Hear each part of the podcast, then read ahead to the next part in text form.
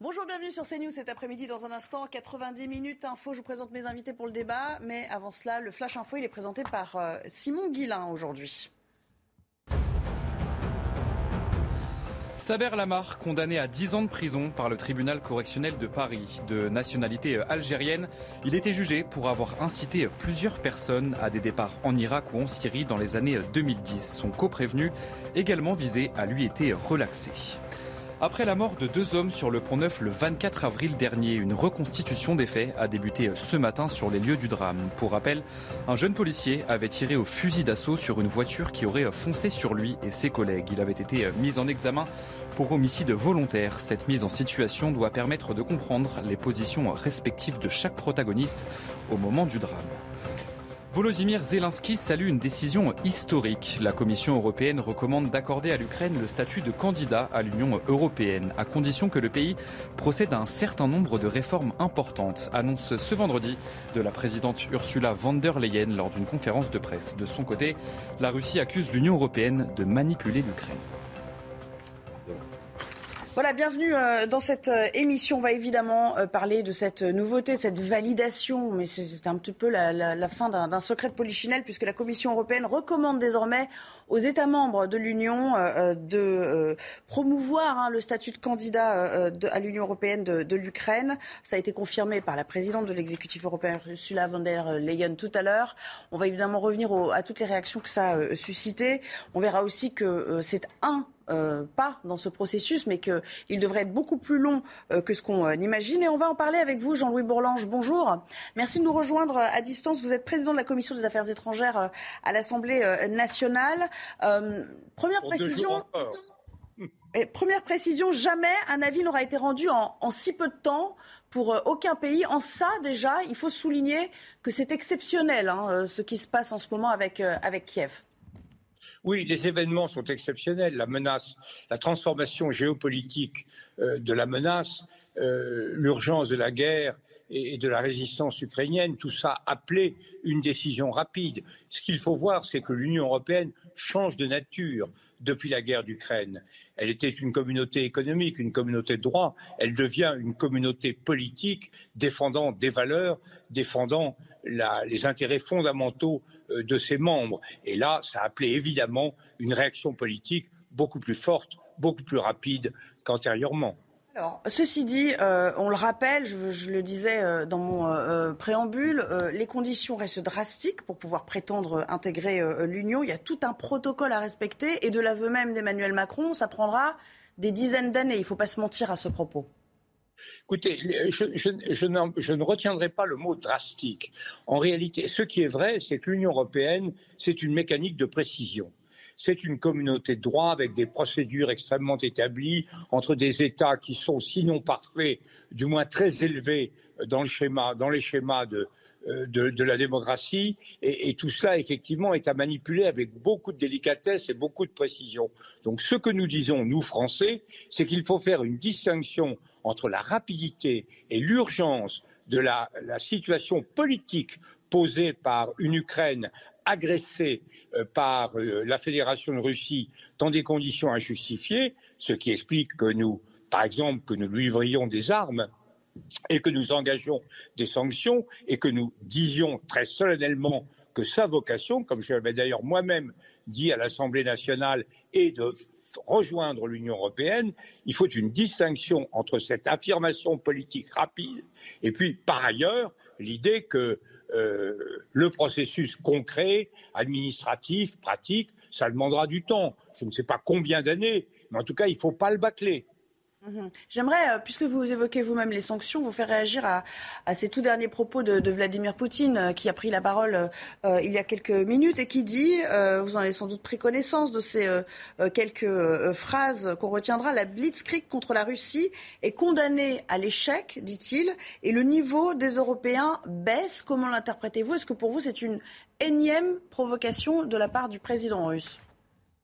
Nous, savons que M. Poutine vit dans un monde parallèle dans un monde à lui, euh, qui n'a que peu de rapport, un, avec la réalité, deux, avec l'intérêt euh, du peuple russe.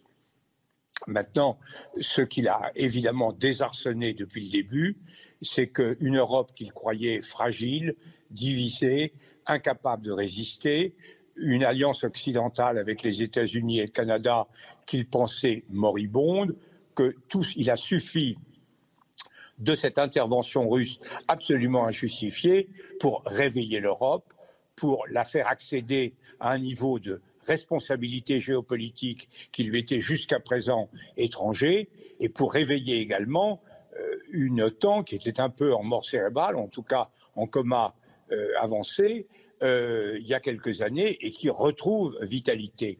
Alors, face à toutes ces déconvenues, M. Poutine se défend, se protège avec son arme habituelle qui est la maîtrise des mots qu'il dispense à l'égard de son peuple, mais qui correspondent de moins en moins à la réalité. Cela dit, la guerre est là. D'accord. Revenons, si vous le voulez bien, et on, reviendra avec nos invités en plateau tout à l'heure euh, euh, aux propos tenus par Vladimir Poutine tout à l'heure, euh, aux critères pour pouvoir intégrer l'UE. on sait qu'il y en a un certain nombre, même si vous dites c'est pas si drastique qu'il n'y paraît. Néanmoins, l'Ukraine est très très loin dans le classement en matière notamment de, de, corruption, sans parler des critères économiques qu'il faut absolument respecter, sachant qu'elle est en train de vivre une crise militaire qui la fera sans doute ressortir encore plus exsangue au, au, moment où elle elle voudra euh, certainement adhérer euh, à l'UE. Il y a une reconstruction qui va sans doute euh, ralentir la possibilité de cette intégration. Vous, vous voyez un scénario à, quelle écheuance pour une intégration je, ne crois pas qu'il faille prévoir, avoir des échéances. Je pense qu'il faut se mettre autour d'une table et voir les choses. deux choses sont importantes. D'abord, on avait cru, on a sous-estimé la capacité de l'État ukrainien.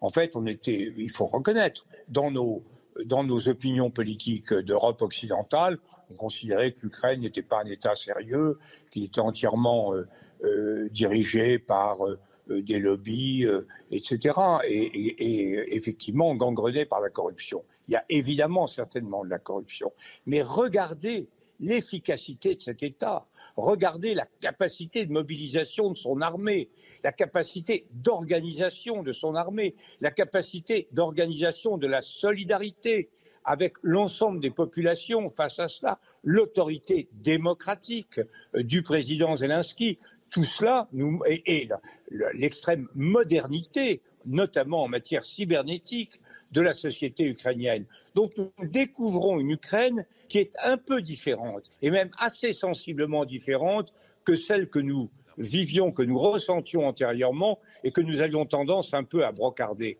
Alors, n'insultons pas l'avenir, ne, précipitons pas les échéances, mais sachons que nous avons affaire à un État que nous connaissons encore mal. Il y a certainement un immense problème de corruption à éradiquer, c'est évident. Il faut le résoudre, il faut le traiter, il faut le traiter dans la confiance, dans le dialogue, dans la négociation.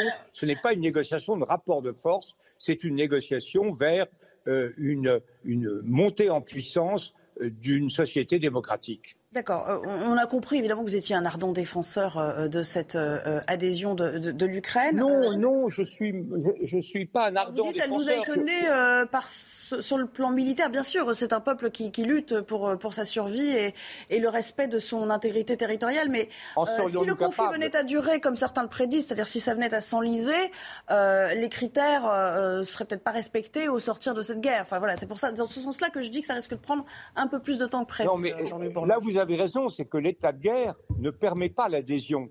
Ça, c'est vrai. On a fait, on a commis l'erreur, à mon avis, d'admettre Chypre, qui est un pays tout à fait sympathique, mais alors même qu'il était en état de guerre avec, euh, avec la Turquie, euh, ça pose des problèmes quotidiens.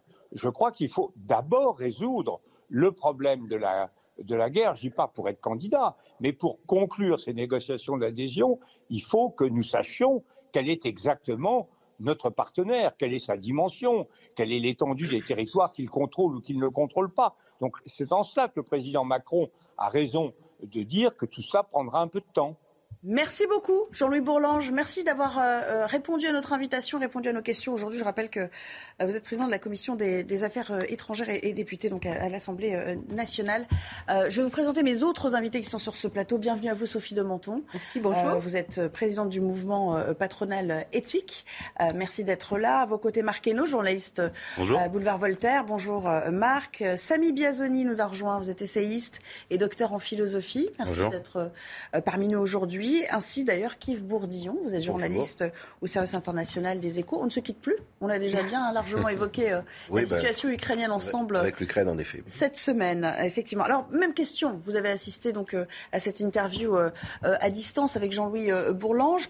Comment faut-il interpréter ces signes forts, certes, qui sont envoyés par la Commission aujourd'hui, sous-entendu que quand même, tout cela devrait être validé par les 27 à l'occasion du prochain sommet. Il faudra qu'il y ait une, unanimité des voix, hein, Yves Bourdillon, on le rappelle. Effectivement, il y a un signal politique qui était attendu et qui est très important pour montrer à la Russie que l'Union européenne est unie dans euh, cette démarche. Pour autant, dans huit jours au sommet européen, il suffit, il faut l'unanimité. Donc, il suffit qu'un pays bloque. Et actuellement, les Pays-Bas, le Danemark ne sont pas très convaincus.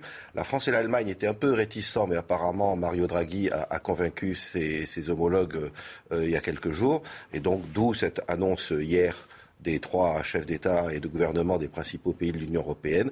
Donc apparemment, ça va se déclencher, il y aura ce principe, mais évidemment, comme ça a été souligné, il faudra respecter des critères, ça va prendre du temps. Alors peut-être pas des dizaines et des dizaines d'années, je me souviens que Mitterrand avait dit cela à propos des pays de l'Est, et puis finalement, 12 ans plus tard, ils entraient dans l'Union, donc ça se comptera en années.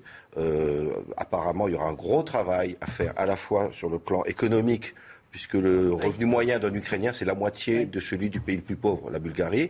Et puis, on l'a dit, la, corruption, mais là aussi, il y a eu des. Et ça, c'est à supposer que ce conflit s'achève dans les prochains mois, ce dont on n'a absolument aucune euh, garantie euh, aujourd'hui. Sophie de Menton, euh, faut-il craindre d'une certaine manière un peu d'effet d'annonce de la part des Européens aujourd'hui? C'est un effet d'annonce et je ne sais pas si c'est un bon effet d'annonce parce qu'il y a tellement de composantes dans cette problématique. Il y a la composante émotionnelle où évidemment on veut soutenir l'Ukraine qui a été attaquée, etc. Il y a la composante géopolitique avec des Américains qui veulent faire la guerre sans y aller et euh, euh, qui poussent l'Europe, qui donnent des armes euh, énormément. Euh, il y a la composante du jeu aussi économiquement parlant. Hein. Bien sûr. Il y a, et là je l'ai vécu, il y a les obligations euh, qui n'étaient pas des obligations d'ailleurs au début des entreprises françaises de se retirer de Russie, y compris d'ailleurs des entreprises qu'on avait en Ukraine. Nous avons reçu au mouvement éthique l'ambassadeur euh, d'Ukraine. On s'est fait un peu engueuler parce qu'il paraît qu'on les enlevait pas assez vite.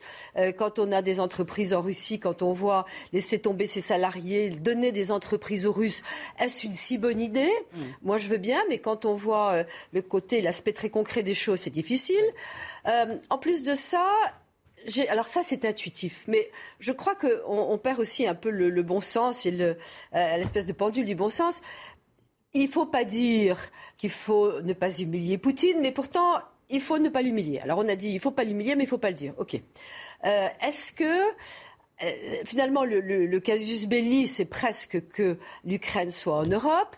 Est-ce qu'il faut ajouter des chiffons rouges euh, à Poutine? C'est pas le genre d'homme qui va devant un chiffon rouge dire oh là là, j'ai peur, ils vont faire adhérer l'Ukraine à l'Europe. Et puis il y a les critères que vous avez tous dit qui ne sont pas là. Donc euh, je dois dire que bien heureux les sachants. Moi, je trouve que la situation est extrêmement complexe et, mon intuition est que la provocation n'est pas forcément la meilleure chose. Qu'est-ce que le fait de faire rentrer l'Ukraine en Europe aujourd'hui, ce qui ne sera pas aujourd'hui, apporte vraiment mmh. Samy Biazoni, est-ce que c'est peut-être euh, mettre un peu d'huile sur le feu d'une certaine manière vis-à-vis euh, des Russes aujourd'hui, quand on voit en tout cas, euh, il n'est pas l'homme à se laisser impressionner, hein, Vladimir Poutine, puisque je vous rappelle cette phrase forte qu'on retiendra tout à l'heure dans sa conférence de presse, où il dit le blitzkrieg contre la Russie est condamné à l'échec. De toute façon, le niveau de vie des Européens, sous-entendu après les sanctions qui ont été imposées à la Russie, est en train de baisser. C'est-à-dire que c'est nous qui pâtissons le plus des effets des sanctions imposées à la Russie. Ça, ça reste à prouver, parce que sur le long terme, il est évident, évident que c'est absolument faux. en tout cas. Hein. Oui, il n'y a pas d'exemple dans l'histoire où ceux qui sont sanctionnés, sont les, les, les sanctionneurs. Euh, simplement, aujourd'hui, il y a des effets d'ajustement mécanique et de contre-ajustement mécanique au sein de l'économie russe qui, effectivement, donnent lieu à penser, ou pourrez laisser penser qu'effectivement la situation est un peu plus compliquée qu'elle l'est. Mais à long terme, si cela continue, on sait quels seront les perdants, ce qui ne veut pas dire qu'effectivement, il n'y a pas de conséquences, des conséquences néfastes économiques pour le reste du monde.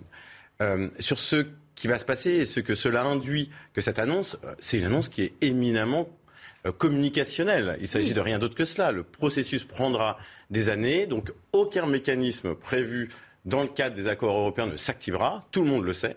Donc d'un côté, pour Poutine, c'est de la communication. C'est une manière d'affirmer je suis également agressé, regardez. Et pour l'Europe, c'est de la communication. Nous ne sommes pas dans l'immobilisme, nous faisons quelque chose, nous réaffirmons notre soutien. Comme il est difficile de faire plus que ce qu'on a fait, on a mis en place des sanctions, euh, on s'est positionné en soutien logistique. Bon, il faut aller un petit peu plus loin, donc euh, on avance un petit peu. J'ajoute un point, euh, et beaucoup d'observateurs l'oublient, mais Emmanuel Macron l'a dit ces derniers mois, il a commencé à mettre sur la table, avant l'élection présidentielle, l'idée d'une Europe de la défense. Donc, quelque part en disant, on vient soutenir politiquement un pays qui est attaqué, c'est mettre, jeter, dresser les fondations. parce que pour l'instant, elle est vraiment inexistante. Oui, mais il faut bien un élément déclencheur, et c'est peut-être celui-là. Marc dernier euh, commentaire sur, euh, sur cette adhésion et sur euh, la réaction que ça suscite chez Vladimir Poutine aujourd'hui. Oui, je tenais juste très rapidement à revenir sur les propos de Jean-Louis Bourlange qui, pour pour illustrer son propos d'adhésion rapide de l'Ukraine, a parlé de Chypre en disant que c'est un pays bien sympathique qui était en guerre contre un autre pays. Euh, pour la, pour la, dans la réalité, Chypre a été envahi par, euh, par la Turquie, a vu son, sa souveraineté violée par, par l'armée turque. Donc euh, voilà, je pense pas qu'on puisse mettre ces, ces, ces, deux faits sur le même point. Mais aujourd'hui, plus personne ne parle de cette partie. Non, parce que c'est parce, hein. parce, que c'est moins intéressant et visiblement Chypre intéresse moins que l'Ukraine, c'est évident. c'est une manœuvre communicationnelle, c'est évident. Emmanuel Macron, ça faisait très longtemps euh, qu'il devait, devait se rendre en Ukraine. Pourquoi y est-il allé maintenant? Y a-t-il un lien avec les élections politiques euh, nationales? Euh, Ça, ça effectivement, c'est une hypothèse. Non, c'est de la, c'est de la communication, c'est de la communication évidemment. il est, il est, il est, il est venu draguer son électorat, il est venu me remettre une couche sur la. Ça, s'organise quand même ce genre un tel déplacement. Il était, il n'était pas tout seul. Il était oui, ça, oui, dirigeants européens bien, bien, qui, on l'imagine, ont un agenda euh, bien, entendu, bien, entendu, mais de toute façon, il y a, il y a quand même toujours cette volonté de. Il, il, s'est fait réélire en tant que président de l'Europe. Il, a imposé sa marque de président de l'Europe et il, il, met en, il met en scène son action de président de l'Europe, d'une Europe unifiée, alors que dans la réalité, évidemment, c'est beaucoup plus complexe que ça. On va s'interrompre une minute, le temps de retrouver euh, le flash info de l'après-midi avec Simon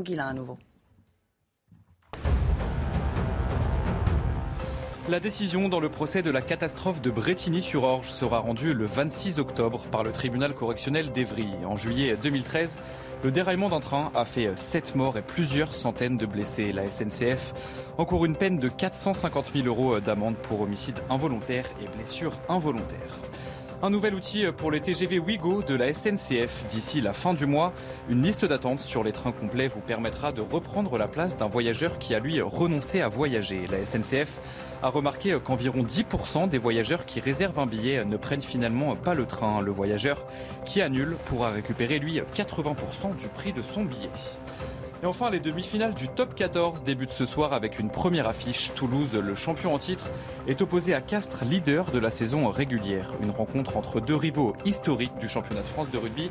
Et c'est à suivre sur les antennes de Canal ce soir à 21h05 d'intelligence et de connaissance du dossier. Allez, on revient pour aborder un, nouveau thème et, où l'on reparle du fiasco du euh, Stade de France à l'occasion de la finale de la Ligue des Champions avec euh, eh bien, le rendu hein, du travail des sénateurs. Vous savez, ils ont écouté euh, in extenso tous ceux qui sont apparus devant la commission des lois et de la culture et rendent leurs premières conclusions sur ces auditions.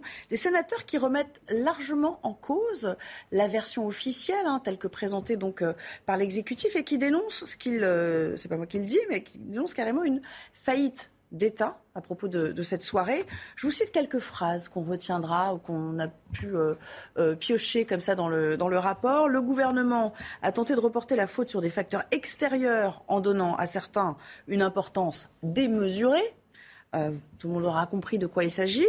Et l'impression aussi qu'à force de dire qu'il n'y a pas de responsable, eh bien, in fine, il n'y aura pas de coupable. Je vous propose d'écouter un extrait de ce qu'a dit le sénateur euh, Laurent Lafont. C'est un centriste, il parle de faits d'une rare gravité. Les faits qui sont arrivés euh, ce 28 mai sont d'une rare gravité euh, et que les conséquences auraient pu être dramatiques. Fort heureusement, ça n'a pas été le cas mais il ne faut surtout pas sous-estimer l'importance et la gravité euh, des faits et les conséquences qui auraient pu en être, qui auraient pu en résulter. Sophie Menton, bon, un rapport, oui, et puis quoi? Alors, moi j'ai quelque chose qui me révolte à chaque fois. Les événements peuvent déraper, il peut y avoir des problèmes. Qu'il n'y ait en France jamais de responsable, jamais de coupable, c'est pas supportable. Je pense que c'est vraiment ce que les Français ne supportent pas, parce que tout peut arriver, ça peut déraper, c'était mal préparé, on est d'accord. Enfin, c'est pas possible. Alors j'ai toujours mon prisme d'entreprise. Dans une entreprise, ça n'existe pas qu'il n'y ait pas de responsable et pas de coupable. Il y a quelqu'un qui est chargé de, la sécurité, quelqu'un qui est chargé de l'organisation. Euh, il faut répondre de ses actes. S'il y a un coupable, ça veut dire qu'il doit y avoir un fusible et qu'il doit ah y ben, avoir immédiatement. des, postes qui sautent. Et, immédiatement, et c'est pas parce que euh, euh, je, Gérard Darmanin est, plutôt sympathique. Enfin, je sais pas, mais il me semble qu'il euh, devait sauter. Hmm. Je veux dire, c'est pas c'est pas du tout que j'ai envie de, de, de, de, dire quelqu'un qui n'y est peut-être pour rien. Mais le problème, c'est que il est le symbole du dysfonctionnement qui a eu lieu. Si le ministre n'est pas responsable, moi je veux bien qu'on m'en donne un autre de responsable. Samy Biazoni, on a, on a longtemps dit que Didier Lallemand était sur la sellette, hein, préfet de police de Paris. Bon, finalement, euh, euh, il reste pour l'instant. Euh, Gérald Darmanin, pareil, certains voulaient sa peau. Est-ce que c'est important, symboliquement, au moins, pour les Français et pour régler le problème de cette soirée, même si ça ne réglera pas au long cours et on verra peut-être comment se projeter vers les JO 2024, que quelqu'un paie d'une certaine manière pour cette soirée? J'entends l'exigence de responsabilité. Je ne pense pas qu'elle qu doive nécessairement s'assortir de sanctions de ce type-là. Parce qu'en fait, dès lors qu'on entre dans cette dynamique, surtout dans la sphère politique, c'est la porte ouverte à tout type de règlement de compte et d'instabilité politique. Donc c'est un peu facile, d'autant plus que personne n'ira imaginer que le, ministère de le ministre de l'Intérieur est responsable directement d'une défaillance de dispositif.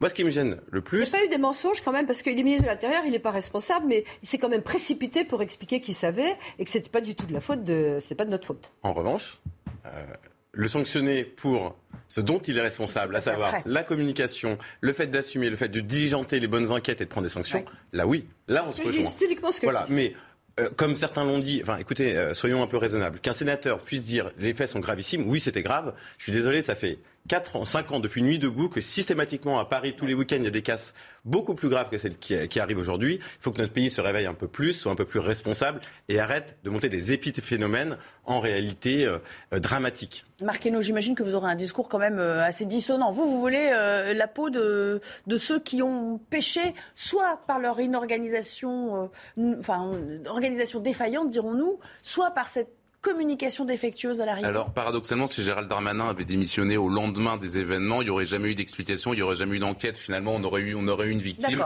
Et le, je pense que ça se serait arrêté là. Donc, à la limite, euh, qu'il n'ait pas démissionné au lendemain, au lendemain de ces événements, c'est plutôt une bonne chose pour, le, pour, que, pour que toute la vérité soit faite sur ces, sur ces, sur ces événements. Je suis pas d'accord. Honnêtement, ce qui s'est passé, c'est quand même extrêmement grave. Je veux dire, on a eu, on a eu des bandes de jeunes sauvages qui ont attaqué des supporters anglais, des femmes, des enfants et, euh, des, euh, et des, des, adultes qui étaient venus regarder un match de foot. Il y a des fillettes qui ont été agressées sexuellement mais par des bandes de sauvages. Et quand on a dit que ça aurait pu être extrêmement plus grave que prévu, c'est qu'il y aurait pu avoir des morts, objectivement. On a évité des morts. On a vu un, un, un ministre de l'Intérieur qui a communiqué au moment où les premières images sortaient en disant ce sont des supporters anglais avant même d'avoir toutes les mm. informations à sa disposition. C'est-à-dire, en fait, il a préféré risquer un incident.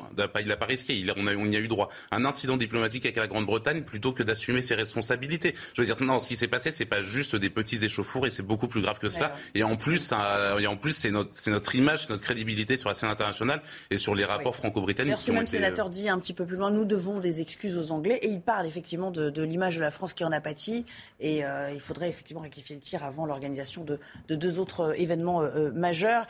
Ce rapport, il est beaucoup plus complet. Vous vous doutez bien qu'on n'a pas le temps de, tout évoquer ici, mais euh, il fait hein, un certain nombre de préconisations sur euh, la manière de rectifier le tir, euh, le fait de peut-être mieux, mieux, prévoir en amont, y compris via la reconnaissance faciale, lorsque des éléments perturbateurs peuvent se greffer à cette foule. Il y a pas mal de choses qu'on pourrait décortiquer, mais on n'aura pas le temps de le faire. Juste un, mot, Yves Bourdillon, sur, sur la teneur de, cette critique finalement de la part des sénateurs. Bon, après, c'est pas très surprenant dans le sens où on connaît aussi la, couleur politique du Sénat euh, euh, par rapport, euh, oui, par rapport elle pointe quand même des faits qui sont, à vrai dire, connus depuis 15 jours. C'est-à-dire, d'une part, il y a eu une absence de sécurisation des supporters entre les gares du RER e et le stade où ils ont mm. été attaqués par des bandes de dizaines de jeunes qui venaient faire leur marché mm. et qui étaient visiblement organisés rien n'a été prévu. Donc ça, c'est le premier point qui saute aux yeux et qui est quand même grave, puisque ça nuit énormément à l'image de la France euh, dans le monde. Et d'ailleurs, je pense que dans n'importe quel autre pays européen, ça se serait passé comme ça. Le ministre de l'Intérieur, le préfet et d'autres auraient sauté. Il y a un deuxième point qui a été que, visiblement, des grilles ont été fermées, la, gestion des flux de supporters a été très mal faite. Et puis surtout, ce déni, c'est quand même incroyable comme ministre de l'Intérieur se permettre de dire c'est à cause de 40 000 supporters britanniques sans billets qui n'ont été filmés par personne et qui euh, se sont volatilisés au début du match. Des chiffres qui avaient d'ailleurs été contestés par les instances du football qui parlaient, elles, de 2800, donc il y avait vraiment une donc Il y a 37 000 supporters euh, anglais qui se sont évaporés au début du match. Ça fait quand même beaucoup, euh, parce que le déni en démocratie, c'est grave, parce que ça nuit à la confiance envers les, les pouvoirs publics. On s'arrêtera là pour cette première partie. Vous entendez ce générique qui retentit, mais on revient en quelques minutes pour évoquer notamment cette canicule qui nous frappe et dont on devrait connaître le point culminant demain avec un thermomètre qui dépasse allègrement les, euh, les 40 degrés. À tout de suite. De retour euh, dans 90 minutes info. On va reprendre le débat. Vous voyez, c'est déjà animé. On, on, continue de commenter l'actualité, euh, y compris à la pause. on va commencer avec le rappel des principaux titres. À commencer, on en parlait tout à l'heure, de ces propos de, Vladimir Poutine, le président russe, qui profite de la 25e édition du Forum économique de Saint-Pétersbourg pour justifier ce qu'il appelle son intervention militaire spéciale en Ukraine et attaquer euh, les positions euh, occidentales. Bonjour Harold Iman, vous l'avez suivi, cette prise de parole. Euh, que faut-il en, retenir en substance? En substance, Vladimir Poutine ne tend pas la perche aux Occidentaux afin d'obtenir une euh, négociation euh, sur l'Ukraine. Au contraire, euh, il se retranche dans ses positions. Il commence par dire que l'ordre international, comme il était, ne tenait plus. C'était inutile de le maintenir sous la pression américaine. et puis, il s'étend sur pas mal de choses étonnantes. Par exemple, les élections en Europe sont une pure façade. La bureaucratie se maintient quoi qu'il arrive.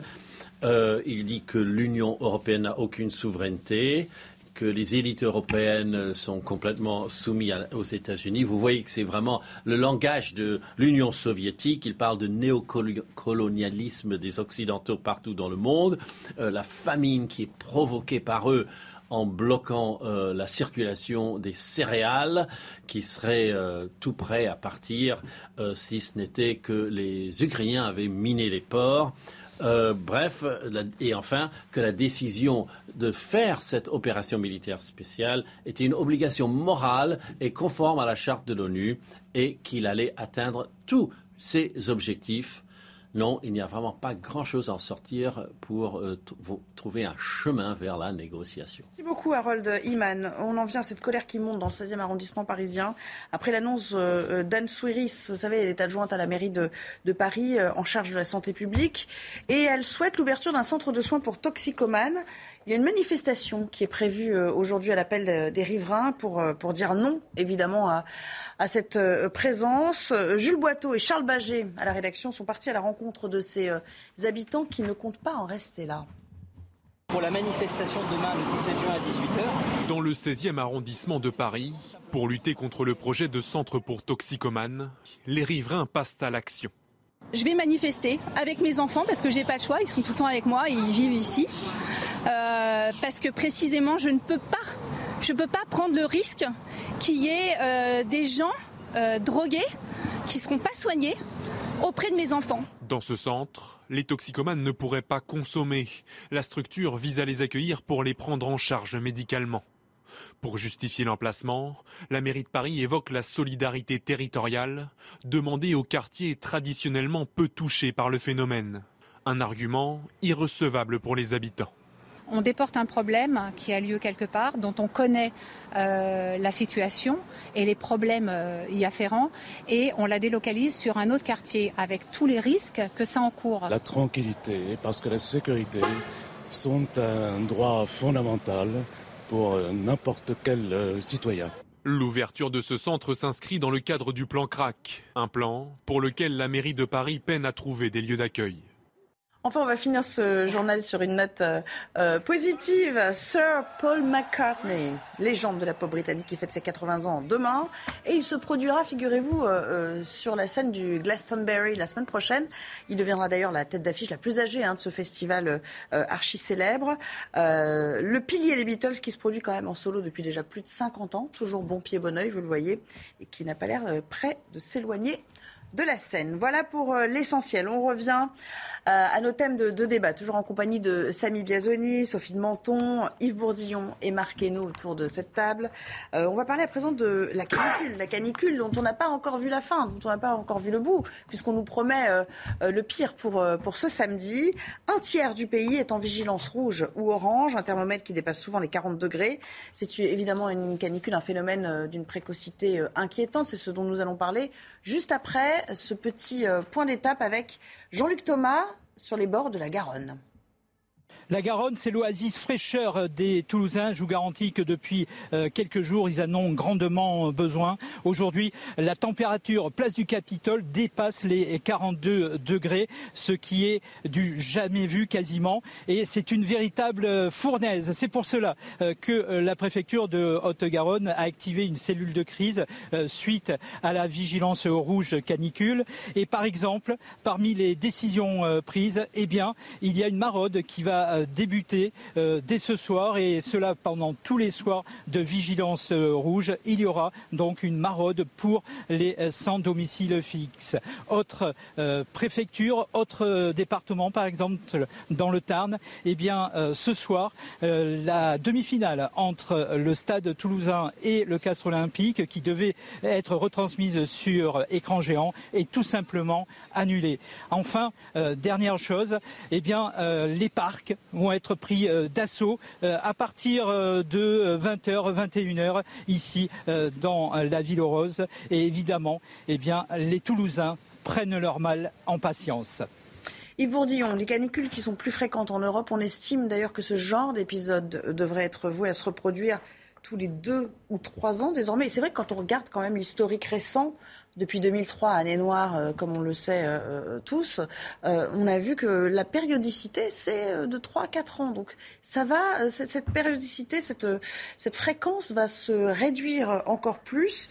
Il y a lieu de s'inquiéter quand même, comme le dirait Yannick Jadot qu'on va écouter tout à l'heure. Oui, effectivement, surtout du fait que c'est plus précoce. Donc là, ça laisse présager d'un été qui sera assez rude et avec cette fréquence qui s'accélère, bah, ça confirme qu'on est dans une phase de réchauffement. Euh, mais au passage, il y a quand même quelque chose un peu curieux dans la réaction des pouvoirs publics. C'est normal de, faire attention aux, vieux qui parfois n'ont pas la présence d'esprit de s'hydrater et il y avait plusieurs milliers de morts à, la, à une, un épisode. 15 000 en 2003. Hein. Voilà. En revanche, quand on multiplie les, les messages un peu infantilisants du genre n'oubliez pas de boire et de ne pas rester trop longtemps au soleil, euh, dans la nature, les insectes savent très bien que quand il fait chaud, il faut se mettre à l'ombre et qu'il faut Donc boire. Ça vous paraît proprement inutile Totalement, oui. Enfin, on est quand même plus intelligent que les insectes normalement. D'accord, euh... mais enfin, l'accueil de proximité, les messages. Oui, oui. Euh, pour, pour, les gens qui ne savent pas bien gérer, c'est-à-dire les, les, vieux qui n'ont plus toute leur tête. Mais pour le reste de la population, l'annulation de la retransmission d'une demi-finale de, rugby, c'est hmm. complètement absurde. Les gens dans le sud-ouest, ils savent euh, gérer, et si jamais il fait trop chaud, eh ben, ils se mettront un peu à l'ombre. Euh, voilà. Alors, je, vous le disais, ça soulève quand même un certain nombre de questions sociétales, et euh, c'est précisément ce que disait Yannick Jadot dans une intervention chez nos confrères, je crois, de France Info TV. Regardez. Ça devrait être un argument électoral. Parce que ce qui se joue euh, avec le dérèglement climatique, ce sont des conditions même d'existence. Et que les politiques publiques peuvent à la fois lutter contre le dérèglement climatique et euh, faire en sorte qu'on s'y adapte, parce qu'il y a déjà du, dérèglement climatique. Et pourtant, vous avez vu comme nous. un enjeu majeur. Vous avez vu comme de ce débat. Tour... Euh, on commence à former les sapeurs-pompiers de Bretagne au feu de forêt au feu de forêt en Bretagne. On a de la canicule partout. Mais là, on a un enjeu majeur. C'est un, l'urgence absolue. Enfin, lutter contre le dérèglement climatique, réduire nos émissions de gaz à effet de serre, sortir du carbone, sortir des engrais azotés, c'est essentiel. Il nous dit plusieurs choses, euh, l'écologiste qu'il est. Euh, déjà, ce thème a été relativement absent de la campagne. De ce point de vue, on ne peut pas lui donner tort. Deuxièmement, faut-il, je vais commencer avec vous, Marc changer de paradigme Et en cela, il faut comprendre, aller au-delà du simple renouvellement de notre parc de véhicules, dont on sait que c'est un petit peu la, marotte européenne en ce moment, mais peut-être aller plus loin encore dans notre manière de penser notre consommation euh, Vu les dégâts que font, euh, vu les dégâts environnementaux que font la, fabrication des voitures électriques, euh, encore une fois, je suis pas certain. Euh, vu les dégâts que font les éoliennes aussi, puisque couler des tonnes de béton dans le sol, ça fait ça fait jamais beaucoup de bien pour les nappes phréatiques. Non, plus sérieusement, j'écoutais Yannick Jadot et je me dis oui, c'est quand même dommage que les écologistes ont surtout parlé d'hommes déconstruits et de et de parcs non genrés en fait ces dernières années plutôt que d'écologie à proprement parler.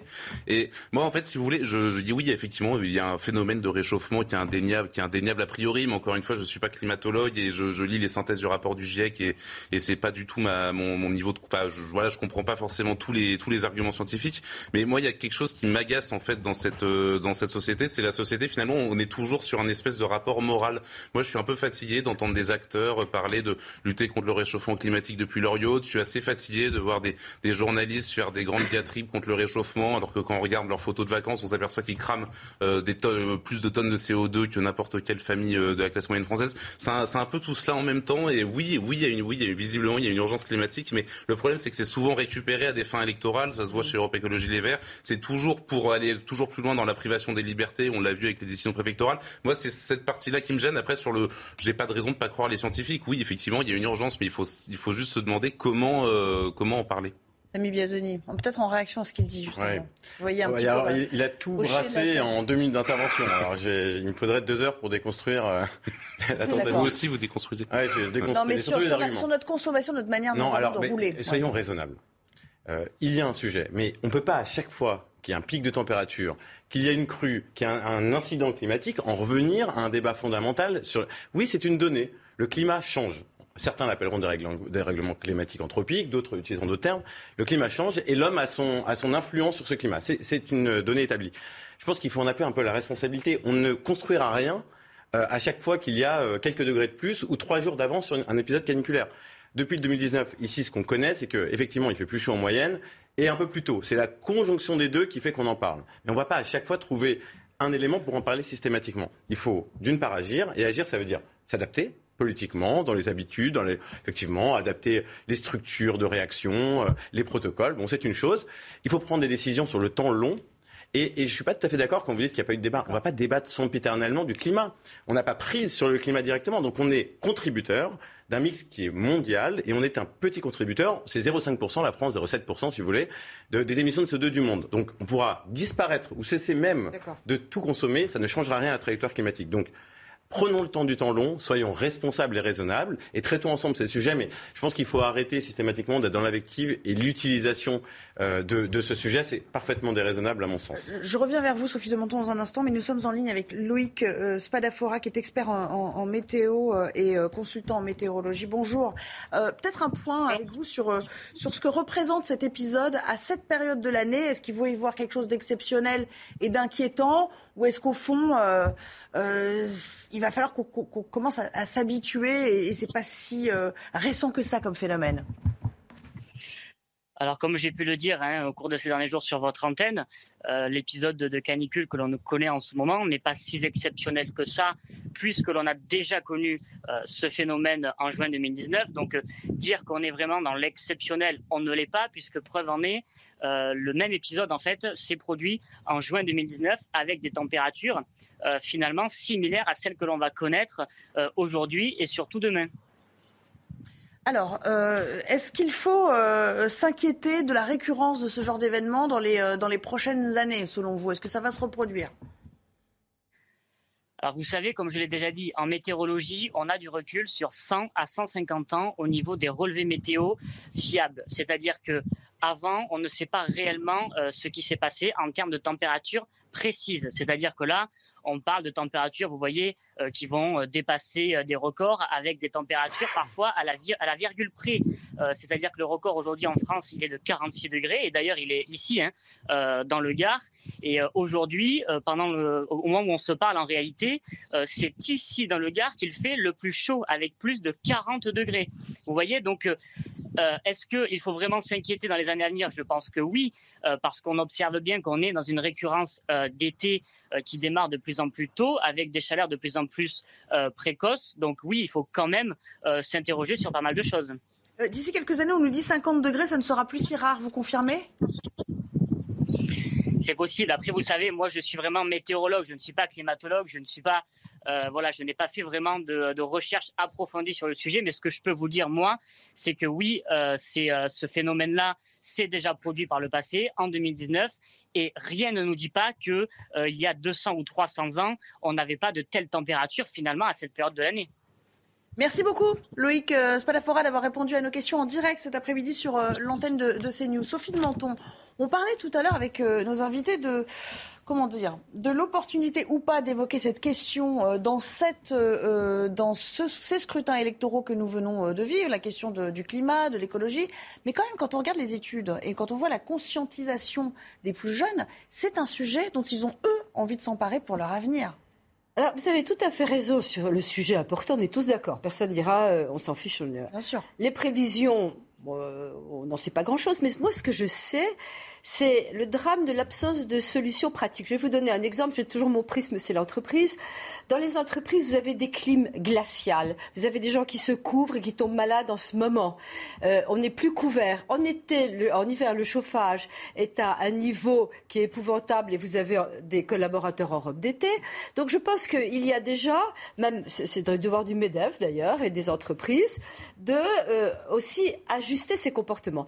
Nous avons perdu tout, c'est l'État qui est responsable, c'est ah oui, euh, le CO2. On prend les, les, les sujets sur lesquels nous n'avons pas de prise et nous ne travaillons jamais sur ce quoi nous avons prise. Or, nous avons des possibilités aujourd'hui. Alors, euh, il faut arrêter aussi de nous dire de boire de l'eau, de prendre un éventail et de se mettre à l'ombre, parce que là, on frise quand même. Infantilisant. Hein, c'est quand même complètement infantilisant. Nous n'avons d'ailleurs pas en France de responsabilité individuelle. C'est dorénavant à l'État de surveiller si j'ai ma petite bouteille d'eau déviant.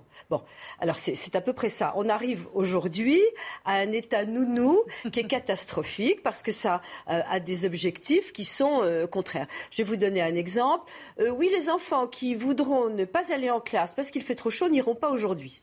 Je veux dire, d'où vient ce type de... De quoi je me mêle? Ils ont des écoles, la maîtresse, il y a des classes qui sont euh, euh beaucoup trop chaudes, d'autres qui sont très aérées, qui sont au rez-de-chaussée. Euh. ah non, euh, les enfants n'iront pas en classe, il fait trop chaud. Il faut être un peu inventif, quoi, et s'adapter. Oui, et puis surtout la responsabilité individuelle. Je veux dire qu'il faut alerter les gens, oui, dans votre immeuble, qui, qui a chaud? Il y a peut-être une vieille dame au septième. Je, je, crois que nous sommes... Il faut que nous reprenions notre vie en main. On a vécu une campagne électorale avec des promesses de chèques alimentaires. Qui ne pas des chèques alimentaires? Comme ça, ça devait être des chèques bio on devait aller acheter des légumes bio. Donc, ce que je veux dire, c'est que c'est un ensemble de choses. Oui, le climat est un enjeu. Oui, le CO2 est un enjeu. Commençons par régler nos chauffages et les clims. Euh, et, laissons-nous, nous devons nous réfléchir, citoyens, à ce qu'on doit faire. Allez, il est 16h15. On retrouve Mickaël Dorian pour le Flash Info et on se retrouve euh, autour de cette table.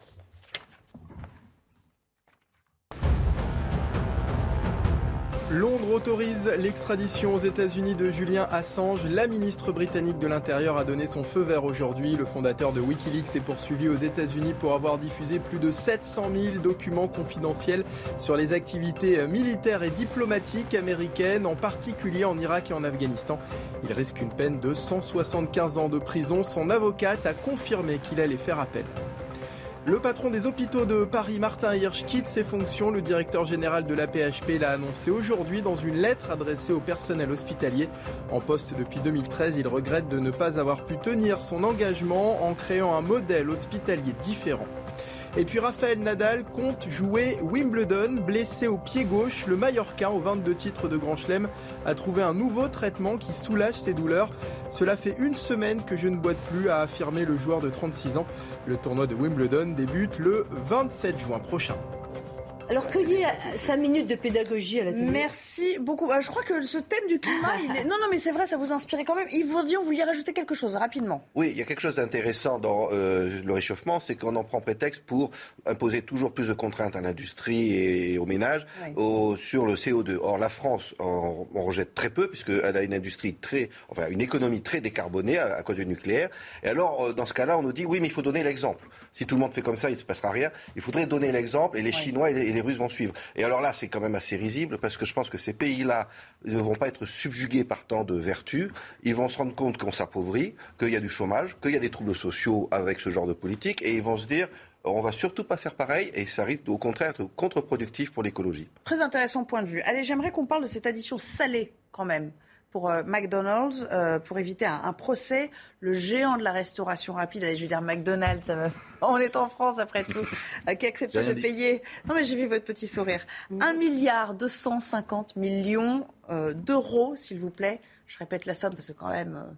1 milliard 250 millions d'euros, évidemment c'est un record, pour échapper à des poursuites pénales. Alors, on a coutume de dire depuis ce matin, moi je l'ai lu euh, euh, dans beaucoup de médias, euh, c'est une amende. En fait, non, ce n'est pas une amende. C'est-à-dire que oui, elle a été épinglée, la compagnie, pour ne pas s'être acquittée de, ses impôts comme elle l'aurait dû le faire, mais elle a surtout conclu un accord. Donc on imagine quand même qu'elle tire son épingle du jeu de cette situation. Parce elle a fait ses comptes, sans doute, elle a fait ses calculs. Et il vaut mieux procéder à cet accord avec le fisc français plutôt que se priver d'une partie des marchés ou avoir mauvaise presse, j'imagine, Marc Mais le, c'est que le fisc français s'américanise. Il me semble que c'est assez anglo-saxon comme, euh, comme, manière, euh, comme, manière, comme manière de faire, il me semble.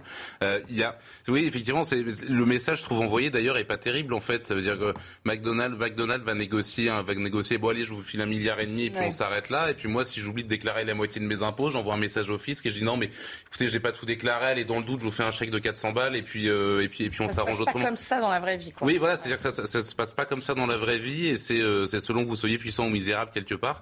Euh, c'est aussi un aveu d'impuissance, je trouve, de la part du fisc français euh, qui, qui a renoncé, la qui a renoncé de prendre la peine de poursuivre McDonald's en se disant bon bah on va prendre ça, ce sera toujours ça de gagner et puis et puis on va on va s'épargner des années de procédure. C'est un, je trouve, c'est une forme d'aveu d'impuissance aussi. Alors, Samy Biazoni n'est pas du tout d'accord là. Il a, il je dirais pas, pas du tout d'accord. Non, mais souvent d'accord, mais pas d'accord jusqu'au dernier détail.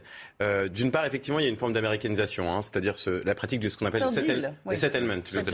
voilà, on évite des... Parce que, parce qu'il faut bien comprendre pourquoi. Euh, c'est aussi très pragmatique. Euh, sinon, c'est, ce sont 30 ans de procédure, de recours, c'est très onéreux pour tout le monde, donc personne ne trouve son compte. Ça, il y a une forme de pragmatisme. Je ne dis pas que c'est bien, une forme de pragmatisme. Par ailleurs, dans, sur ces 1,25 milliards d'euros, c'est pas simplement du rattrapage, il y a des effets de sanction. Donc il y a, deux composantes, il faut bien l'avoir en tête. Je crois qu'il y a 500 millions, euh, effectivement. À peu près, exactement. Donc il ne faut pas non plus aller trop vite. Enfin, euh, enfin troisième argument, euh, c'est pas vrai. Euh, aujourd'hui, le dogme de l'administration fiscale, c'est que vous avez le droit à l'erreur. C'est écrit partout. Je vous invite à, reconsidérer. Non, non, mais c'est appliqué. c'est vrai, il y a le droit à l'erreur. Il y a un droit à l'erreur. L'erreur du primo déclarant, oui. Pour tout, pour tout justiciable et contribuable. Maintenant. Primo déclarant. Pardon? Primo déclarant, c'est non, non, non, il y a un droit à l'erreur. C'est inscrit dans la loi, ça a été. Ça mais après, il y a une enquête bien sûr qui est menée. Il faut prouver. D'accord. Très bien, pardon. Et donc, et ce qui est intéressant, alors, c'est qu'en fait, il y a, il y a peu ou prou cela qui s'est appliqué dans le cas de McDonald's. En fait, il y a un rescrit c'est-à-dire que McDonald's, en même temps euh, que McDonald's acquiert la fin des poursuites, McDonald's négocie le fait de recontractualiser avec l'administration fiscale la manière dont elle va être traitée dans le futur. Donc en fait, c'est pas tout à fait vrai. C'est-à-dire que là où il bénéficiait de largesse malgré l'administration fiscale, c'est-à-dire que l'administration fiscale ne l'a pas vu, euh, aujourd'hui c'est plus possible. C'est-à-dire que dans ce type d'accord, on gère aussi l'avenir, on se met d'accord sur un traitement dit équitable et c'est l'autorité de l'administration fiscale qui décide ou pas si ce traitement est, équitable. Mais pour vous, c'est ce, bah, scénario, Sophie de Menton, chef d'entreprise, c'est gagnant-gagnant là ce qui est en train de se passer? D'une certaine manière Gagnant pour l'État, c'est certain. Pour McDo, c'est un peu moins certain. Ils ont quand même payé 2 milliards d'impôts. Je veux dire, merci McDo. 2 milliards d'impôts en France, dans la période qui va de 2009 à 2020. Ils ont créé 28 000 emplois. Euh, et donc, la fiscalité française n'est pas non plus terriblement euh, sympathique pour les entreprises. Alors, il est vrai que ce qui existe partout, les grandes entreprises, etc., tout le monde essaie de tirer sur la corde. D'ailleurs, on est d'un seul pays où on vous parle d'abus de droit. C'est-à-dire que vous avez droit, mais non, vous avez abusé. Ah euh, l'abus de droit, c'est quelque chose d'assez contradictoire. Donc, euh, tout le monde, et on vous accuse de ça, va chercher le moyen de. Est-ce que je peux déduire ça? Et si on faisait ci, ça pourrait être mis dans tel... Mais l'optimisation fiscale, l'optimisation légalement, c'est accepté euh, non. Vous pouvez faire retoquer. Jusqu'à un certain point. Ah oui, d'accord. Ah, ah, bah, évidemment. Optimisation, oh là là, vous avez optimisé, un péché. Euh... Oui, parce qu'on on fait toujours un distinguo entre mm. évasion et optimisation. Non, non, ça n'a rien à voir. Mais l'optimisation fiscale, vous pouvez être totalement retoqué et vous êtes un peu coupable quand vous avez optimisé fiscalement. Cela dit, il est vrai que McDo a dû euh, tirer forcément sur la corde. Et ce que je trouve assez normal, c'est que quand on atteint des sommes pareilles, il y ait un accord. Euh, il faut bien qu'il y ait un accord. Il faut que l'entreprise puisse rester en France, que on l'incite quand même à se développer, que euh, 2 milliards d'euros d'impôts, on dit quand même merci. Donc, pour l'instant, ils ont négocié, euh, ils veulent la fin du litige, et a priori, ça se termine pas si mal.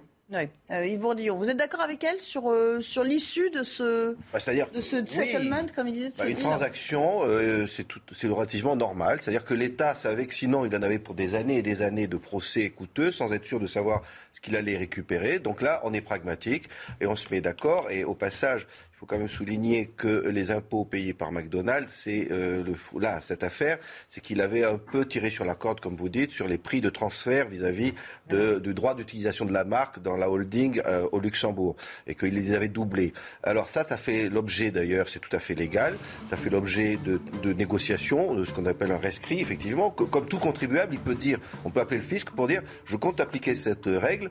Qu'est-ce que vous pensez que ça passe ou est-ce que vous trouvez que j'exagère? Ça, Ce sont des négociations avec des avocats très bien payés qui durent des années, deux ou trois ans. Et là, ben, apparemment, oui, McDonald's a- avait poussé le bouchon très loin et donc l'État le reprend, mais finalement, euh, tout ça, euh, c'est assez normal.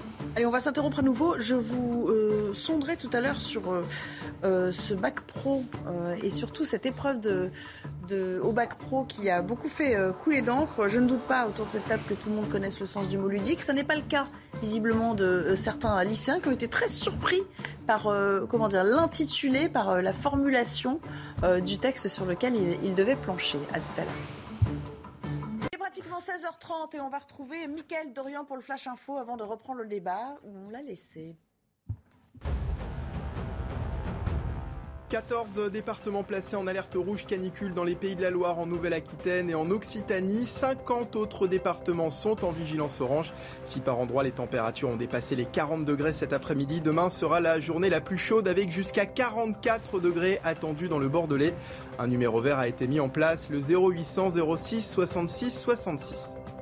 Vladimir Poutine s'est exprimé cet après-midi lors du Forum économique de Saint-Pétersbourg. Le chef du Kremlin a pointé du doigt les pays occidentaux et dénoncé les sanctions prises contre la Russie, des sanctions responsables selon lui de l'inflation et qui font surtout du mal à l'Europe et aux États-Unis. Et puis aux États-Unis, le parc national de Yellowstone frappé par des inondations. Environ 10 000 visiteurs ont été contraints de quitter le parc. Dans le Montana, 87 personnes, parfois privées d'électricité et d'eau potable, ont dû être évacuées par hélicoptère. L'état de catastrophe naturelle a été déclaré dans le territoire. Merci beaucoup, Michael, et à tout à l'heure pour le prochain euh, rendez-vous euh, d'actualité. On va parler de cette épreuve. Cette épreuve qui a fait couler énormément d'encre. Euh, C'était ce 14 juin. Ils étaient 186 000 élèves de la filière professionnelle à plancher sur une épreuve de français avec cette question qui leur a été posée, assortie d'un d'un texte à commenter. Je vous la lis. hein. Selon vous, le jeu est-il toujours ludique Voilà, une simple phrase, enfin une simple question. Mais à la sortie de l'épreuve, beaucoup ont déploré ce qu'ils ont qualifié de termes beaucoup trop compliqués à comprendre. C'est-à-dire, sous-entendu, le terme ludique ne leur évoquait pas grand-chose, semble-t-il. Alors on a sondé quelques Français, y compris certains de, leur âge, ou pas beaucoup plus vieux que, que ces lycéens, et regardez ce que ça donne la réponse. Les jeunes, il y a beaucoup de choses qu'ils ne savent pas. Et l'enseignement était très bien dans les années 60-70, même si c'était violent. Si on ne sait pas ce que ça, ça veut dire que ludique quand on a 17 ou, 10 ou 16 ans ou 18 ans, euh, il y a un problème de vocabulaire, oui. Mais il y a longtemps qu'ils ne savent plus rien, les jeunes. Mais c'est des gros nuls.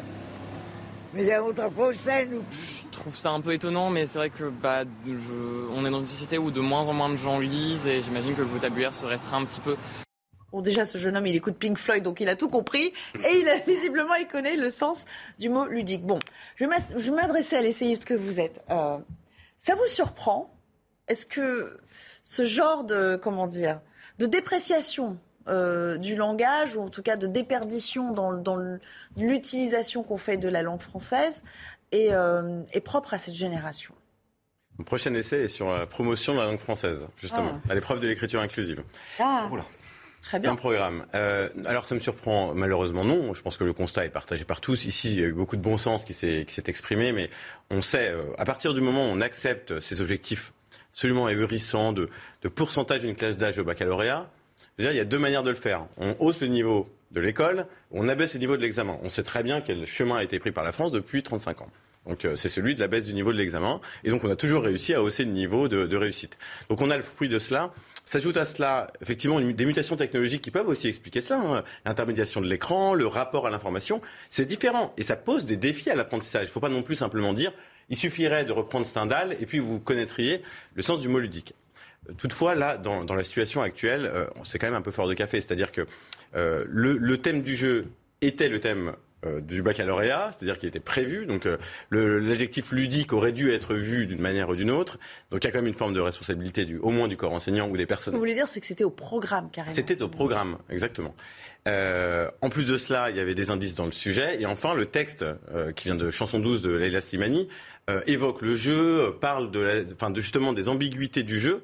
Donc il y avait tout un faisceau d'indices. Par déduction, on devait comprendre le sens du mot. Bah, Quand on lit euh, les réactions euh, sur les réseaux sociaux des personnes qui disaient bah, Moi j'ai cru que ça voulait dire lucratif, effectivement c'est un, peu c'est un peu ennuyeux, il faut vraiment aller le chercher. Il n'y a qu'une syllabe commune. hein. Voilà, ça, ça peut, ça peut démontrer une forme de créativité. Euh, toutefois, là, on est sur des, des acquis qui doivent être fondamentaux et qui nous questionnent sur bah, ce qu'on ce qu'on promet, ce qu'on promeut aujourd'hui au travers de notre école. Sophie de Menton, faut-il aussi l'imputer à la lecture qu'on a un peu, comment dire, pas déserté. Il y a toujours des, des- des jeunes qui s'intéressent à la lecture, mais que cette génération quand même, euh, des millennials euh, et de ceux qui viennent après même, euh, ou même avant, a un peu laissé tomber quoi. La lecture. Alors d'abord, moi, je suis toujours dans la responsabilité. Je pense aux parents. Euh, parce qu'il y a un moment où, quand vous avez des enfants, c'est difficile, d'accord. Ils rentrent le soir à 8 heures, ils mettent leur portable dans le petit panier, ils le reprennent le lendemain matin. Euh, y a, on, lisait des histoires aux enfants, etc. Il y a une démission des parents. On peut pas accuser l'enfant. Euh, l'enfant, si est dans des écrans toute la journée et qu'il lit pas, euh, c'est pas de sa faute. Ensuite, j'aimerais aussi connaître le professeur qui, au programme, a le jeu et qui n'a pas prononcé le mot ludique pendant l'année, qui n'a pas utilisé tous les mots qui avaient rapport au jeu. Je, suis un peu étonnée. Et, donc, euh, on est effondré, oui, c'est vrai, mais le problème aussi, c'est que euh, notre civilisation va pas va pas s'inverser comme ça et que on est sur des tablettes. D'ailleurs, l'école aujourd'hui fait travailler les enfants sur des tablettes. Les parents peuvent confisquer et nous, on s'est vu, euh, mais comment On a un devoir sur la tablette, donc il y a une. Et d'ailleurs, on avait décidé d'offrir un ordinateur et une tablette à chaque enfant à l'école. C'était un gros progrès il y a quelques années. Donc on a un rapport très très différent aux mots, au texte, à la lecture. Euh, on lit peu. On n'a jamais autant écrit parce qu'ils écrivent toute la journée, des textos, des mails, etc. Mais euh, il y a une déperdition énorme de la grammaire et de l'orthographe parce qu'il y a un langage texto. D'ailleurs, on peut écrire un texte complet en smiley, ce sera peut-être au programme l'année prochaine. Euh, donc euh, c'est compliqué, on peut jeter la pierre à personne, sinon à la responsabilité de tout le monde. Responsabilité des parents, responsabilité euh, qui confisque les jeux, les livres. Le livre se porte bien, heureusement. J'essaie de terminer sur quelque chose de positif. Et les livres pour enfants vrai, aussi. vrai. Au fond, Yves Bourdillon, est-ce si grave ou est-ce qu'il faut accepter les, les changements, les évolutions de notre société et se dire tout ce qui ne va pas dans notre sens, euh, enfin, on passe un peu pour des, pour des réacs parfois, des vieux réacs comme on disait avant. Oui, évidemment, il faut toujours se méfier du Non, fait mais là, que- si quelqu'un de 15 ans nous écoute et dit oh, ils sont un peu ils sont Oui, avec euh, euh, leur manière d'être obtus sur les mots. Quoi. On dit toujours que les jeunes ne savent plus rien et que nous, par contre, etc. Je suis sûr que euh, ça se disait déjà il y a 2000 ans, euh, mais Oui. là, quand même, il y a un problème grave. C'est la perte du- de la richesse du vocabulaire. Ça, c'est grave. Oui. Donc, au passage, il y a donc des choses à remettre en place dans l'enseignement. Et quand même, sur euh, les programmes, je suis un peu surpris parfois de la différence entre la sophistication de certaines choses alors qu'on ne maîtrise pas les bases. Là, par exemple, euh, le- cette dissertation, je suis pas sûr que je pourrais vous faire une dissertation de quatre pages sur le jeu est-il ludique. Donc, on demande parfois des exercices assez euh, ardus aux enfants, et alors qu'ils n'ont pas ce vocabulaire. Donc, effectivement, euh, reprendre la lecture, lire sans arrêt, euh, c'est un grand plaisir en plus. Ça, c'est la base, et euh, peut-être on n'est pas obligé de leur demander de faire des, dissertations hyper sophistiquées. C'est intéressant parce que Sophie de Menton disait, euh, euh, euh, j'aimerais connaître le, ou en l'occurrence les professeurs qui n'ont pas, et c'est vrai, prononcé le, mot ludique. On peine à croire que ça n'ait pas été prononcé, effectivement. Euh, ça, met aussi le problème de, l'attention que peuvent avoir les élèves en cours, parce que que quelque chose soit au programme et que le, le prof fasse bien son cours, c'est une chose, mais encore faut-il que l'élève soit attentif et écoute le dit programme, ils sont pas sur son téléphone ou à discuter. Je pense que c'est peut-être un manque d'attention. Oui, si vous êtes un spécialiste de la santé, orientez-vous sur l'étude de, l'impact des écrans, euh, parce que vous avez, y aura des, il y a des métiers à créer, des, de l'opportunité professionnelle, puisque les, euh, les, cabinets des généralistes sont remplis d'enfants de 2 ans, 3 ans, euh, qui développent des syndromes autistiques extrêmement graves du fait de leur dépendance aux écrans. il, y a, pas longtemps, j'étais, au restaurant, il y avait un couple à côté de moi qui déjeunait, et il y avait une petite fille de 2 ans dans sa poussette qui était avec le portable de son père et qui, euh, enfin, qui scrollait, euh, qui scrollait comme un adulte. Et pourtant, on dit à tous les jeunes parents pas d'écran avant 6 ans, hein, 6 ans. Ouais, vraiment, et c'est vraiment, et c'est vraiment un enjeu, un, un, un enjeu, un enjeu de, de, santé, de santé nationale pour ne pas dire, pour ne pas dire mondial en fait, ce, ce problème des écrans qui bousille totalement l'attention des enfants et qui freine même le développement de leur empathie, leur développement de capacité sociale, etc. Mais là, je lisais, il y a, il y a une super interview, euh, je lisais avant de venir, une super interview dans Marianne, bac de philo en terminale, les élèves sont prisonniers d'un manque de vocabulaire. Ça va, on leur demande de plancher sur des sujets de philo, alors qu'effectivement, ils n'ont pas les bases du vocabulaire. On sait que l'analphabétisme, pardon, c'est pas facile à dire, euh, progresse de plus en chaque année euh, davantage en France. On sait que certaines universités, je crois, il me semble que c'est celle de Nanterre, qui a mis en place en première année des cours de rattrapage de français, parce qu'en fait, on a des, on a des, on a des étudiants qui arrivent en première année d'université qui ne savent pas écrire et parler le français correctement. Et je parle d'étudiants francophones, hein, je parle même pas d'étudiants étrangers. Donc il y a quand même un problème de base. J'en entendais le, le ministre de l'Éducation nationale, Papendiaï, qui disait que la lutte contre les stéréotypes de genre et la lutte contre les LGBT-phobies serait une priorité euh, à l'école, enfin, qui lire, Je qu'il faudrait avant tout revenir aux fondamentaux. Déjà, et quand nos boîtes, on donne des cours d'orthographe et de grammaire. Quand des jeunes arrivent, c'est dramatique. dans nos entreprises, c'est terrible parce qu'on écrit des mails toute la journée. Donc, euh, je fais des, des cours d'orthographe, je fais attention, je fais les relectures tout haut. À tous les jeunes qui arrivent et qui sont doués. oui, ah, ils ont 20, 22 ans en stage, 20 ans en stage on a, on a vraiment un boulot pour euh, qu'ils puissent s'exprimer bien euh, euh, par écrit, oralement. et l'entreprise aujourd'hui continue la pédagogie. On parle de, de, de stage, on parle d'alternance, etc on en fait souvent plus que ce qu'ils apprennent. Et ce qu'on voit le plus, effectivement, ce sont des fautes d'accord. Enfin, moi, mon expérience oh personnelle me, montre que les fautes d'accord sont vraiment sont légion. J'aimerais juste vous faire réagir à, ce que disait Jean-Marie Rouard, qui était l'invité de Pascal Pro ce matin académicien, euh, comme chacun sait, enfin peut-être pas tout le monde, hein. en tout cas ceux qui ne connaissent pas le mot ludique sans doute ne le connaissent pas. C'est l'occasion de faire sa connaissance. Jean-Marie Roire, écoutez à quoi il, euh, il impute le phénomène aujourd'hui. Il y a une sorte, on pourrait dire, d'acculturation qui est venue aussi de, on pourrait dire, de l'influence américaine.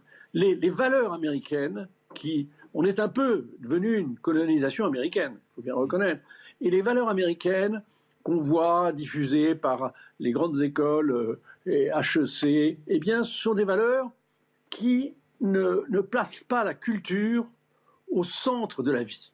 Ce sont des choses secondaires qui n'ont pas beaucoup d'importance pour eux. Pour nous, pour les Français, c'était quelque chose d'essentiel. La culture, c'est ce qui nous permettait d'avoir un lien avec tous les grands esprits. En d'autres termes, euh, on apprend le business, mais on n'apprend plus les lettres. Quoi. Oui, parce que la culture et la maîtrise orthographe, c'est euh, selon euh, euh, pour, dans le wokisme, c'est un facteur d'inégalité aussi en fait, et c'est vu comme un rapport discriminant de, de, de, de, dominant et de dominé. Plus vous êtes plus vous êtes cultivé, plus vous pouvez oppresser, opprimer, opprimer votre voisin. par l'influence américaine. il y avait Sarkozy qui avait dit on va quand même pas lire la princesse de Clèves. Ah oui, c'est vrai. Ah oui, c'est vrai. Qui est, pas très marrante, mais non, mais le wokisme. c'est parce qu'il y a mieux, c'est peut-être parce qu'il se fait Le wokisme fait des ravages dans certaines universités américaines, mais tous les États-Unis ne sont pas là je, trouve que c'est quand même un peu un cliché anti-américain. C'est réducteur pour vous? Ben, Totalement, parce que quand même, euh, les États-Unis, je ne vois pas en quoi d'ailleurs, c'est un, syndrome euh, d'influence américaine.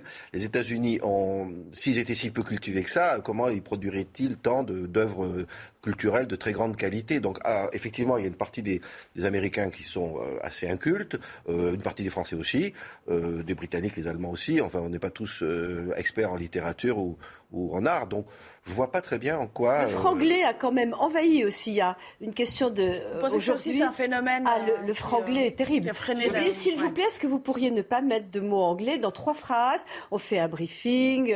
Euh, on, Mais ça, on importe des mots étrangers. Et toutes les langues font ça en permanence. Je crois qu'il y a plus de mots d'origine française en anglais que de, mots. Oui, mais moi, ça me gêne pas si on ne réduit pas le vocabulaire. D'accord. Si on fait venir un mot, mais qu'on ne, que, ne réduit pas le nombre de mots que nous maîtrisons tous, euh, où est le problème? Sam Biasini, faut-il absolument s'évertuer à, à, porter pratiquement euh, l'intégralité d'une classe d'âge vers, euh, vers l'épreuve, enfin vers le sésame qui est le baccalauréat? Est-ce que c'est une erreur fondamentale qu'on a commise des années 80 où on a enclenché ce mouvement et on veut aller au bout de la logique aujourd'hui? Oui, en fait, c'est une erreur qui, est, qui est très ancienne, on ne le sait pas, mais le général de Gaulle lui-même avait compris qu'il fallait réformer l'accessibilité de l'université. En fait, l'échec, les taux d'échec importants à l'université, déjà, euh, à la fin euh, euh, des, du, du, dernier mandat de Gaulle, en fait, était déjà très élevé. Hum. Sauf que les événements, je ne vais pas refaire toute l'archéologie, mais en fait, les événements politiques ont fait qu'il n'a jamais pu traiter le sujet et on ne l'a jamais traité. Donc aujourd'hui, il n'y a pas de sélectivité. Le baccalauréat n'œuvre plus comme levier de sélection, ce qui, a, ce qui a pu être le cas quand même il y a, il y a 20 ou 30 ans. Euh, et en plus de ça, on a abaissé le niveau continuellement de manière à pouvoir euh, permettre euh, bah, au plus grand nombre d'accéder de, aux études supérieures. Simplement sur ce que dit M. Roy, il, a, il est à côté de la plaque. si je puis me permettre la familiarité du terme. il ne s'agit pas des études supérieures, on parle des fondamentaux.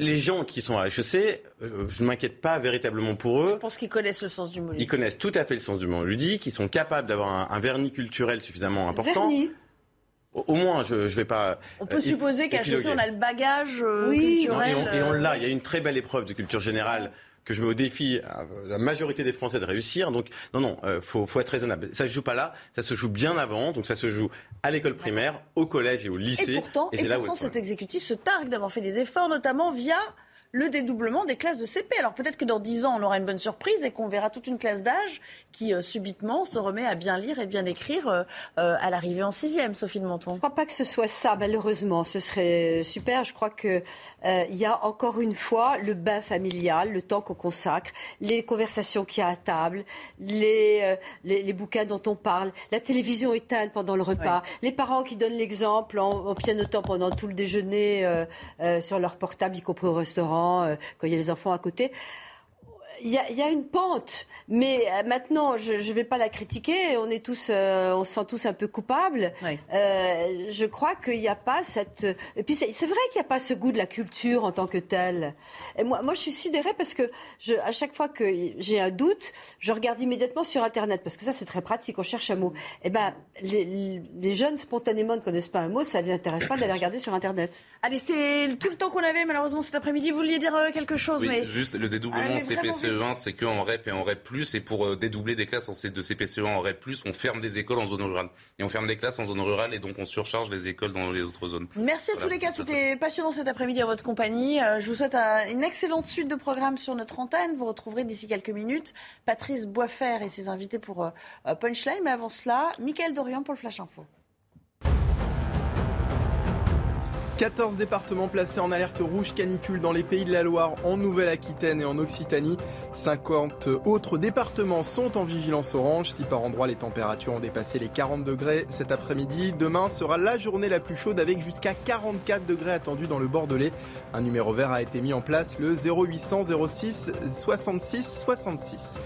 À Paris, la grève des conducteurs de camions poubelles a pris fin aujourd'hui. Suite aux échanges avec les organisations syndicales, les conducteurs ont repris le travail ce matin, a déclaré la mairie à l'AFP.